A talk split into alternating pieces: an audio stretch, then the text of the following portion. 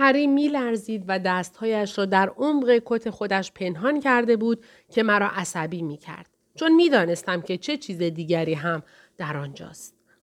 دندانهایش را به حالتی به هم فشرده بود که گویی یک نفر دوازده ساعت قبل از او خواسته بود برای گرفتن عکس لبخند بزند اما هنوز عکس را نگرفته بود.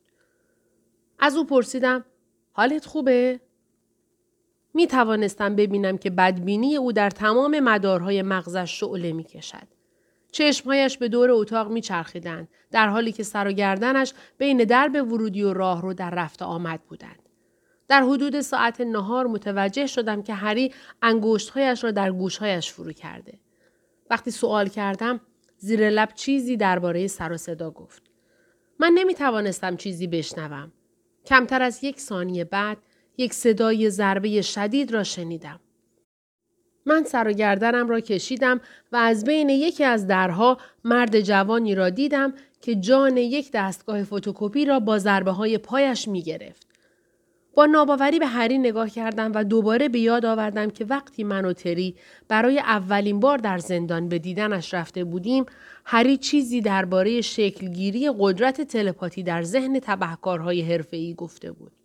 او گفته بود بدبینی دراز مدت منجر به سطح خاصی از حس ششم یا چیزی که اثر همان را دارد می شود. یعنی این حقیقت داشت؟ من در آن زمان حرفش را جدی نگرفته بودم. ولی حالا نمی‌دانستم که باید چه فکری داشته باشم. با دقت چهره هری را بررسی کردم. او سرش را با یک خودبینی خیلی نامحسوس به حالت تایید تکان داد.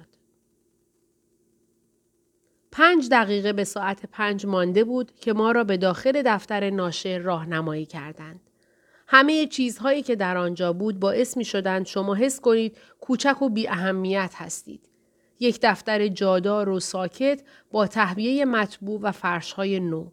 به جای پنجره هم یک دیوار شیشه‌ای بود که حتی اگر می‌خواستید هم نمی توانستید آن را باز کنید و به بیرون بپرید.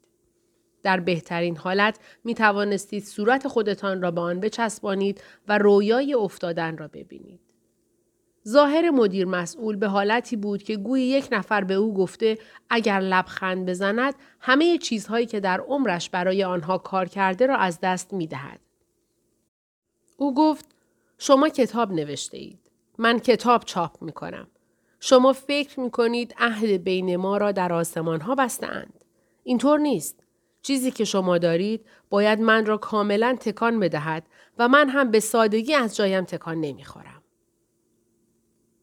هری درخواست کرد که ناشر نگاه کوتاهی به کتاب بیاندازد و ما منتظر بمانیم. ناشر بدون آنکه لبخند بزند خندید. هری یک جمله مربوط به از دست دادن فرصت طلایی را مطرح کرد که مستقیم به داخل قلب آن مرد فرو رفت. همان قلبی که در جیب عقب شلوارش گذاشته بود. او پیشنویس کتاب را برداشت و آن را ورق زد. با حالتی نچ می کرد که گویی سگش را صدا می زند. روی پایش ایستاد. به سمت دیوار شیشه ای رفت. به آن تکیه داد و کتاب را خواند. من نگران بودم که شیشه بشکند و او به داخل خیابان بیفتد. بعد از یک دقیقه با حالتی پیشنویس را به سمت ما پرتاب کرد که گویی دستهایش را آلوده می کند. این یک شوخیه؟ به شما اطمینان می دهم که نیست. چاپ کردن این خودکشی است. شما دارید قانون شکنی را به مردم آموزش می دهید. هری از من پرسید چرا این مرد به من می‌گوید که موضوع این کتاب چیه؟ من شانه هایم را بالا انداختم. ناشر بر سر ما فریاد زد. قبل از اینکه به پلیس تلفن کنم از اینجا بروید بیرون. در راه پایین رفتن با آسانسور هری از خشم میلرزید. زیر لب گفت آن خودفروش من هم به همان اندازه ضربه خورده بودم. چیز زیادی درباره دنیای انتشارات نمی‌دانستم ولی سعی کردم برای او توضیح بدهم که باید انتظار چند مورد مردودی را داشته باشیم. این معمولی است. اگر انتظار داشته باشیم که در اولین مکان کاملا عاشق کتاب بشوند تصور غیرواقعی داشته ایم. آسانسور در طبقه دوم متوقف شد. هری بر سر من فریاد زد. برای چی متوقف شدیم؟ درب آسانسور به کناری لغزید و یک مرد وارد شد. هری فریاد زد. تو نمی‌توانی یک طبقه لعنتی رو با پله ها بروی؟ آن مرد درست قبل از بسته شدن در از آسانسور بیرون پرید. پیدا کردن یک تاکسی خالی در خیابان غیر ممکن بود. اصلا به صلاح نبود که با یک مجرم فراری مانند این در خیابان پرسه بزنم. اما به نظر می رسید هیچ یک از ما فقط با آرزوی یک تاکسی خالی نمی توانیم آن را به وجود بیاوریم. او زمزمه کرد کارمان تمام شد. چی؟ توجه اینها به من جلب شده. کی؟ همه اینها. او از کنترل خارج شده بود. سعی می کرد که در پشت من پنهان شود. اما جمعیت در همه جهت ها بود. او مثل یک کوسه به دور بدن من می چرخید. در تلاش عصبی برای آنکه مشکوک به نظر نرسد توجه بیش از حدی را به خودش جلب می کرد. فریاد زد آنجا و مرا به داخل جریان ماشین ها کشید و به داخل یک تاکسی هل داد. وقتی سوار می شدیم ماشین ها ترمز کردند و بوغ ها به صدا درآمد. من واقعا بعد از آن ماجرا در تصمیمم پافشاری کردم. هری باید در خانه می ماند. خیلی ساده گفتم که اگر برای آمدن با من اصرار کند بیش از آن کمکش نمی کنم. او سعی کرد تقلا کند ولی تلاش ضعیفی بود. آن حادثه اخیر به اندازه 17 سال به عمر چهرش اضافه کرده بود. حتی خودش هم می توانست ببیند.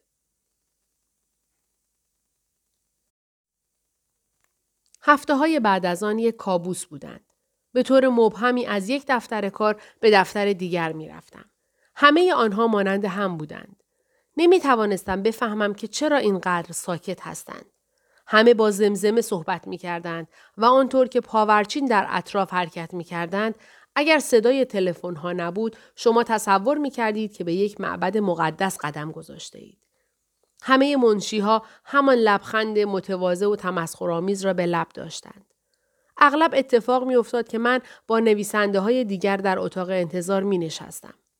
همه آنها هم مثل هم بودند. ترس و افسردگی از همه آنها به بیرون میتابید و به نظر می آمد آنقدر گرسنه هستند که می توانند با یک امضا حقوق خودشان را به خاطر یک آب نبات چوبی برای فرزندانشان واگذار کنند. حرامزاده های فقیر. در یکی از دفترهای انتشارات که دو روز کامل و پی در پی در آن منتظر مانده بودم و هنوز به حضور پادشاه پذیرفته نشده بودم من و یکی از نویسنده ها پیش نویس های کتاب خودمان را با هم عوض کردیم تا وقت را راحت تر بگذرانیم. کتاب او درباره یک دکتر بود که در یک شهر کوچک دور افتاده زندگی می کرد. هر روز در خیابان از کنار یک معلم مدرسه که باردار بود میگذشت اما آنقدر خجالتی بود که نمی توانست به او سلام کند. کتاب اصلا قابل خواندن نبود. تقریبا تمام آن فقط توصیفات بود. وقتی که دیدم بالاخره در صفحه 85 راضی شده یک گفتگو در بین شخصیت ها ایجاد کند واقعا روحیه گرفتم. رمان او یک تقلای واقعی بود و به زحمت به پیش می رفت. اما او درست در کنار نشسته بود و بنابراین به خاطر رعایت ادب مجبور بودم به خواندن ادامه بدهم. گاهی نگاه کوتاهی به یکدیگر می کردیم تا ببینیم که طرف دیگر چطور پیش می رود. در حدود ساعت نهار او به سمت من برگشت و گفت این یک کتاب ویژه است. یک حجونامه است؟ نه اصلا. کتاب شما هم جالبه. شخصیت ها کرولال هستند؟ نه اصلا. ما پیشنویس کتاب ها را دوباره به هم پس دادیم و به ساعت خودمان نگاه کردیم.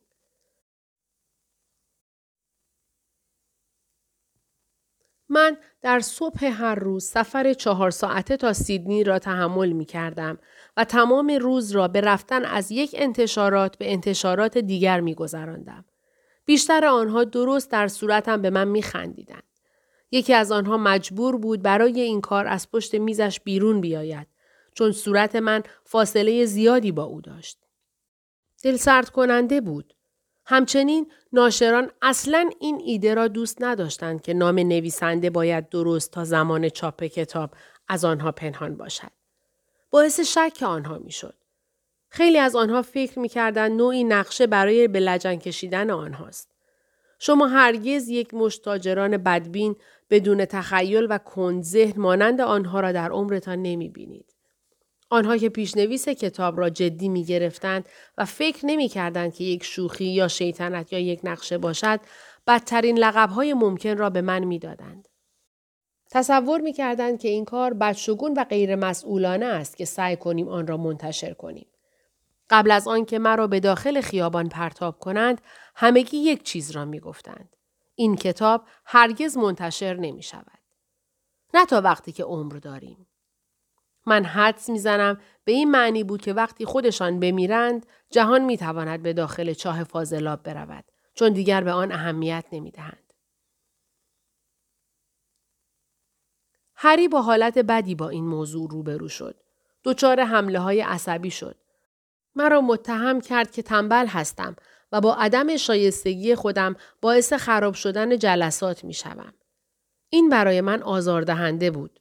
من با تمام وجود خودم می جنگیدم تا کتاب او را به چاپ برسانم. ولی این کتابی بود که ناشران آن را دوست نداشتند. نه من. در آن زمان و بعد از رد شدن برای دهمین بار هری به جای ناسزا گفتن به من مشغول ناسزا گفتن به صنعت انتشارات استرالیا شد. شاید نیاز داریم که این را به آمریکا ببریم. در حال حاضر آزادی بیان در آنجا کاملا زیاده. آنها یک چیزی به اسم حق رسانه های آزاد دارند. بندهایی را به قانون اضافه کردند که اجرای آن تضمین می کند. مردم به پرورش ایده های خودشان تشویق می شوند. این صنعت در اینجا مثل یک نان خشک که یک هفته مانده باشد فاسد شده. این کشور لعنتی آنقدر محافظ کار عمل می کند که حال آدم را به هم می زند. عجیبه که اصلا بشود هر چیزی را چاپ کرد.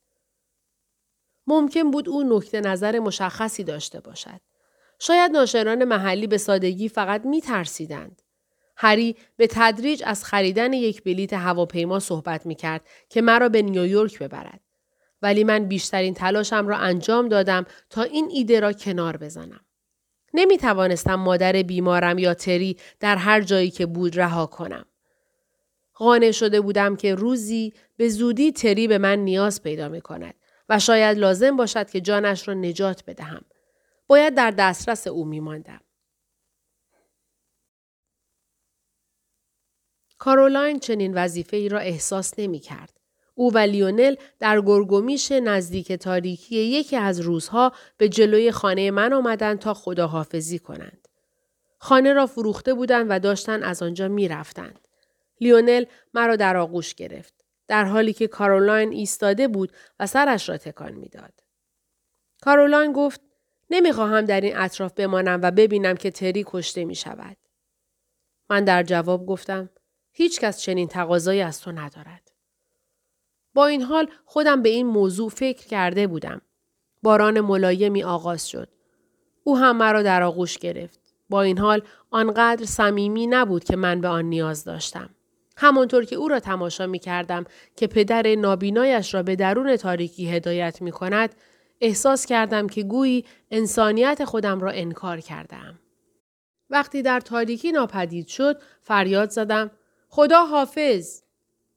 ولی مانند آن بود که بگویم تو به راحت ادامه بده. به هر حال من یک انسان نیستم. هیچ چیز انسانی در من وجود ندارد. پس تو از من دور بمان. یک هفته بعد در خانه هری تلویزیون تماشا می کردم که تری تلفن کرد. هری بعد از یک دور کامل فریاد زدن بر سر او گوشی تلفن را به سمت من پرتاب کرد. من با خشم پرسیدم تو چطور دوام میاری؟ آنها گفتن که گلوله خوردی. در قوزک پایم. کی به قوزک پا شلیک می‌کنه؟ ببین نگران من نباش رفیق. من یک پرنده دارم که با یود معجزه می‌کنه. فقط خستم. همین. به جز اون حالم خوبه. تو مشهور شدی. دیوانه کننده نیست؟ باعث میشه که دستگیر بشی. می‌دونم. پس می‌خوای چه کار کنی؟ ببین شاید من این ماجرا را بدون آنکه زیاد فکر کنم شروع کرده باشم. ولی خیلی زود فهمیدم که دارم یک کاری اینجا انجام میدم. یه کاری که احساس می‌کنم اهمیت داره. همه بهترین رفتاری که می‌تونن رو ارائه میدن. هیچ کس تقلب نمی‌کنه. هیچ کس کثیف بازی نمی‌کنه. هیچ کس حق کس دیگه رو از بین نمی‌بره. هیچ کس به دیگران خیانت نمی‌کنه. ورزش داره اصلاح میشه. همه اخلاقیات رو جدی می‌گیرن. تو چطور می‌تونی درباره اخلاقیات صحبت کنی؟ تو یک قاتل خونسرد هستی. من فکر می‌کنم که باید خودت رو تسلیم کنی. دیوونه شدی؟ این شخصیت منه. چیزی که به خاطرش به اینجا آورده شدم. کارولان به خانه ما اومد. تری نفس را به سرعت در سینهش حبس کرد. توانستم بشنوم که در اطراف اتاق حرکت کرد و یک صندلی را بر روی کف آن کشید. بعد صدای نشستن او را شنیدم. کجاست؟ خبر داره؟ می‌تونی یه پیام به او بدی؟ دوباره رفت. تری یک نفس دیگر کشید که این بار عمیقتر بود و قبل از آنکه صدای بازدمش را بشنوم سی ثانیه کامل منتظر ماند. یک قوطی نوشیدنی را باز کرد. بعد از صدایی که شنیدم حد زدم که گویی نصف آن را بلعیده است. من هنوز هم چیزی نمی گفتم. به نظر می آمد وزن غیبت کارولاین بر هر دوی ما از وزن قتل هم بیشتر است. پرسیدم خب می‌خوای کارت رو متوقف کنی یا نه؟ گوش کن مارتی. یه روز همه این چیزها رو می‌فهمی. روزی که به یک چیز اعتقاد پیدا کنی. اوه باید برم پیتزا رسید. هی من اعتقاد دارم که گوشی را گذاشتم و به دیوار لگت زدم. این معمولی است که فکر کنیم قوانین فیزیک وقتی ما عصبانی هستیم برقرار نیستند و پای خشمگین ما از میان آجرهای دیوار رد می شود. من در حالی که پای آسیب دیدم را ماساژ می دادم بی نهایت ناراحت بودم. لحن حاکی از سربلندی زیاد که در صدای تری بود برای قرار دادن من در لبه پرتگاه عصبانیت کافی بود. اصلا به من شانسی نداد که بگویم اعتقاد خودم را پیدا کرده ام. که من هم مشغول یک کار مهم بودم. نمی‌دانست که من به طور مقاومت ناپذیری به سمت کتاب هری کشیده شدم و در به چاپ رساندن آن کمک می کنم. خب چطور می‌خواست بداند؟ من که نمی توانستم آن را به چاپ برسانم و چرا که نه؟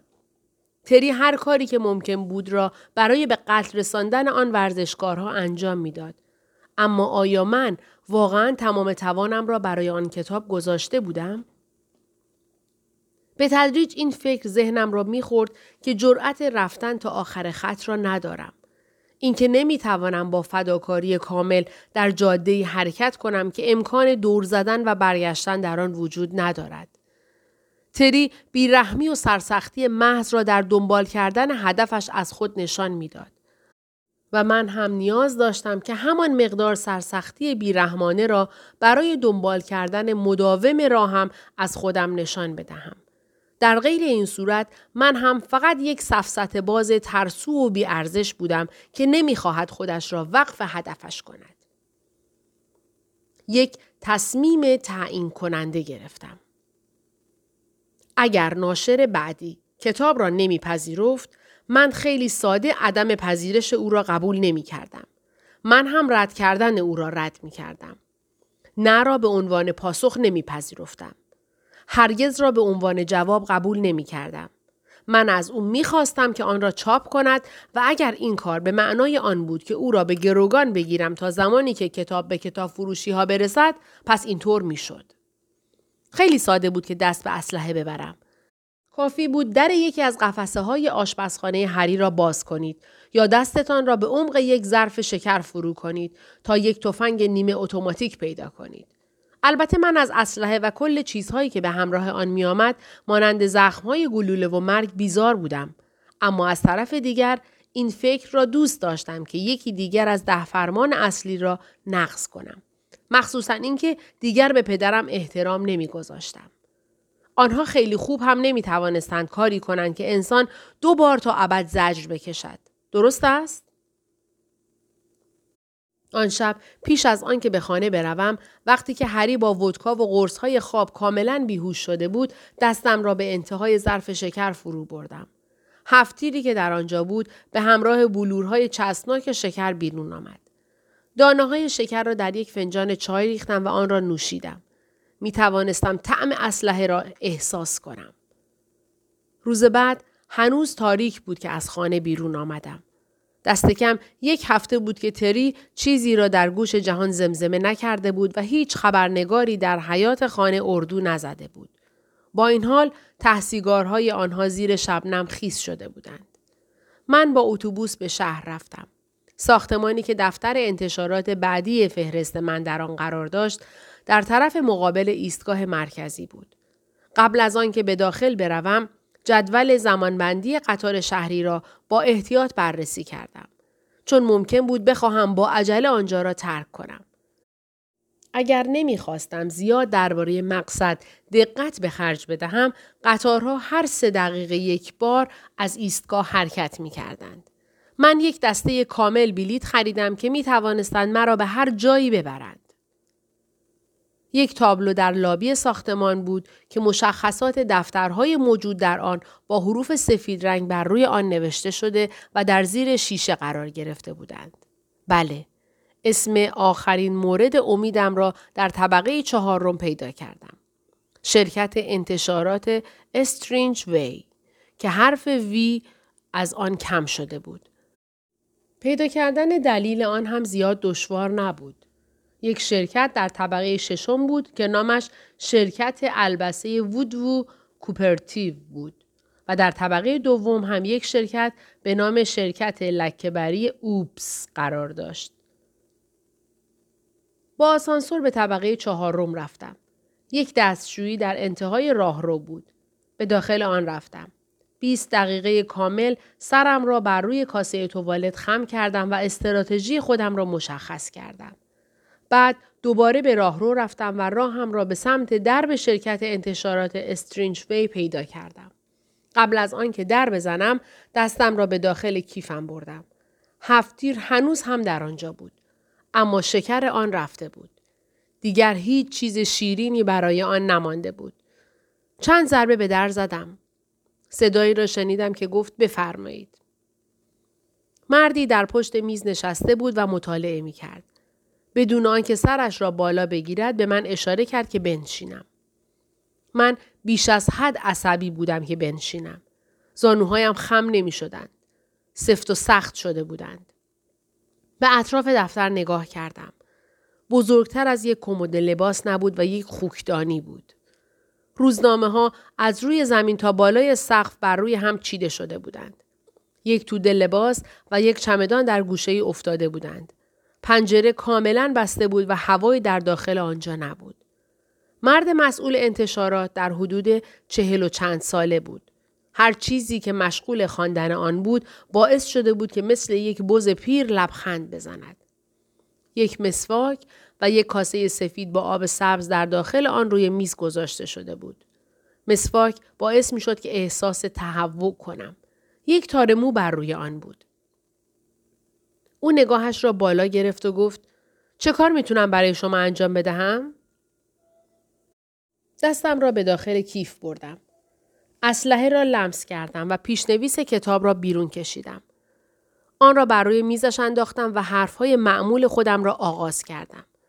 گفتم نویسنده که باید در این لحظه ناشناس بماند به دنبال یک ناشر مناسب برای این شاهکار تعیین کننده بود و به دلیل حساس بودن موضوع کتاب اصلا نمی‌توانم پیشنویس را نزد او بگذارم. اما اگر او ذره کنجکاوی داشته باشد و نخواهد هیجان انگیزترین فرصت زندگیش را از دست بدهد من می‌توانم منتظر بمانم تا او پیشنویس کتاب را بخواند. این سخنرانی را بارها تکرار کرده بودم و حالا آن را بدون آنکه فکر کنم به زبان آوردم. او در تمام مدت به من خیره شده بود. با چشمهای نیمه مست و آن لبخند بز پیر به من نگاه می کرد و گویی به وان حمام حباب صابون فکر می کرد. خب پس بگذار یک نگاهی به آن بیاندازم. ممکنه؟ او صفحه اول را ورق زد. از میان پنجره پشت سرش می توانستم یک قطار را ببینم که به داخل ایستگاه می خزید. ناشر کتاب را ورق زد و به صفحات میانی آن رسید. به یک چیزی پوسخند زد. بعد آن را زمین گذاشت. یک تنز سیاه. من عاشق هزلیات هستم. خوب نوشته شده و کاملا خندهدار هم هست. اما اگر صادق باشم واقعا در رشته کاری من نیست. دستم که به دور قبضه تفنگ بسته می‌شد کاملا عرق کرده بود. به هر حال ممنون که به ما سر زدی. من از جایم حرکت نکردم. یک دقیقه به زحمت گذشت. او حرکتی را با چشمهایش انجام داد که به من اشاره می کرد بیرون بروم. من به او توجه نکردم. گفت ببین شرایط برای من حالا کمی سخت است. حتی اگر بخواهم نمی‌توانم آگهی فوت خودم را هم چاپ کنم. پس چرا تو شر خودت را کم نمی کنی؟ از جایم حرکت نکردم. مانند آن بود که هوای اتاق به حالت جامد درآمده و مرا در همان جایی که ایستاده بودم به دام انداخته. میدانی وقتی که وارد شدی چه چیزی را میخواندم؟ نه؟ خب هیچ چیز نبود همین. فقط وانمود می‌کردم که چیزی را می‌خوانم تا به نظر برسه که مشغول هستم. غمانگیزه. وقتی باز هم هیچ حرکتی بیشتر از نفس کشیدن که قابل دیدن باشد انجام ندادم او گفت یه نگاه به این بکن. انبوهی از کتابها در پشت میزش بر روی هم چیده شده بودند. او کتاب بالایی را برداشت و به دست من داد. من نگاه کردم. یک کتاب درسی زیست شناسی بود. من قبلا در لندن برای خبرنامه های مصور کار می کردم. آن مربوط به مدتها پیش بود. میز را دور زد و بر روی لبه آن نشست. چشمهایش به سرعت در اطراف اتاق می دویدند.